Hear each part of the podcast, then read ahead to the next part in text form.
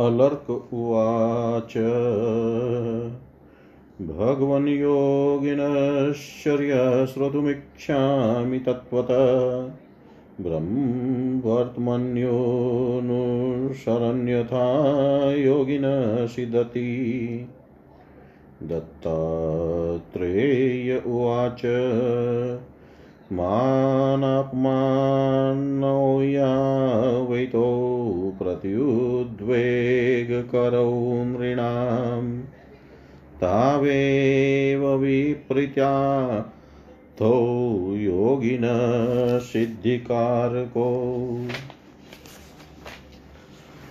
मानापमानो यावेतो तावेवाहुविषामृते अपमानोऽमृतं तत्र मानस्तु विषं विषम् चक्षुपुतन्यश्वेतपादवस्त्रपुतं जलं पिबेत्। सत्यपूतां वदवाणि बुधिपुतं च चिन्तयेत्। आतिथ्यश्राद्धयज्ञेषु देवयात्रोत्सवेषु च महाजनेषु सिद्ध्यर्थे न गचेद्योगावित कचित् वयस्ते विदुं व्यङ्गारे सर्वस्मिन् भुक्तवज्जने अटेत योगविद्भैक्ष्य न तु तेष्वेव नित्यश। यथेवमवमन्यन्ते जना परिभवन्ति च।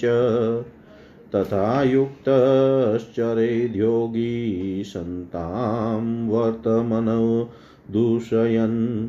भेक्ष्यं चरद्गृहस्थेषु यायावरगृहेषु च श्रेष्ठा तु प्रथमा चेति वृत्तिरस्योपदिश्यते अथ नित्यं गृहस्थेषु शालिनेषु चरेध्यति श्रद्धानेषु दान्तेषु, श्रोत्रियेषु महात्मसु।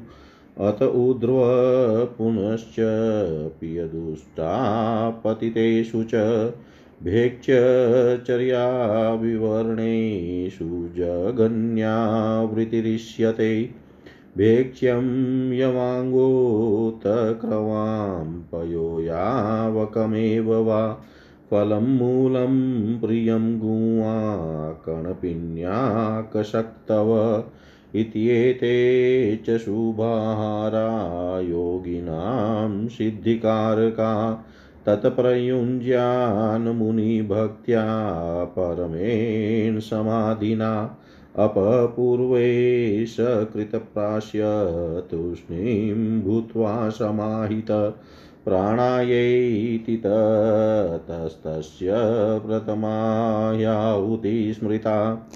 अपानाय द्वितीया तु समानायोति चापरा उदानाय चतुर्थी स्याद्वयानायेति पञ्चमी।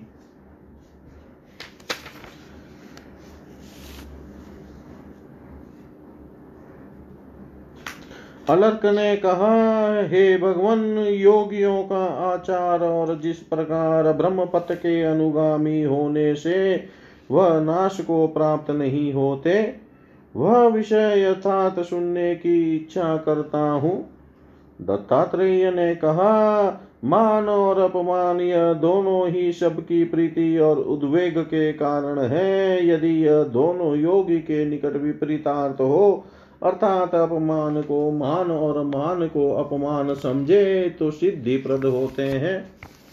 मान और अपमान यही दो अमृत और विष कहे गए हैं।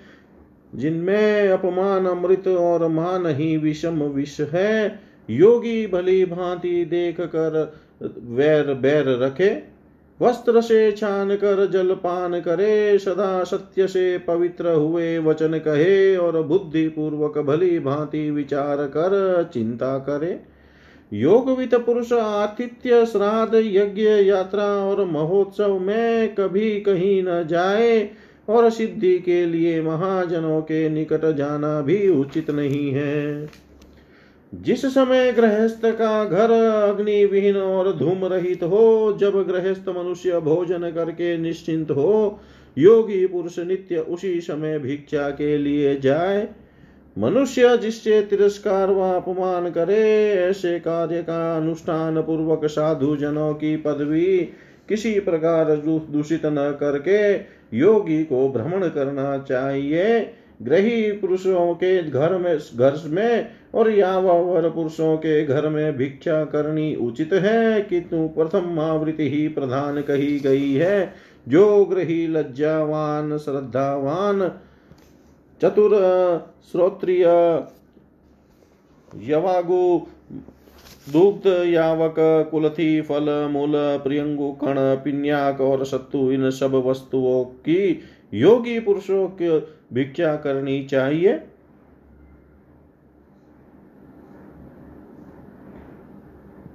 यह सब वस्तु उनका कल्याण कर और सिद्धिदायक हार कहकर निर्दिष्ट है।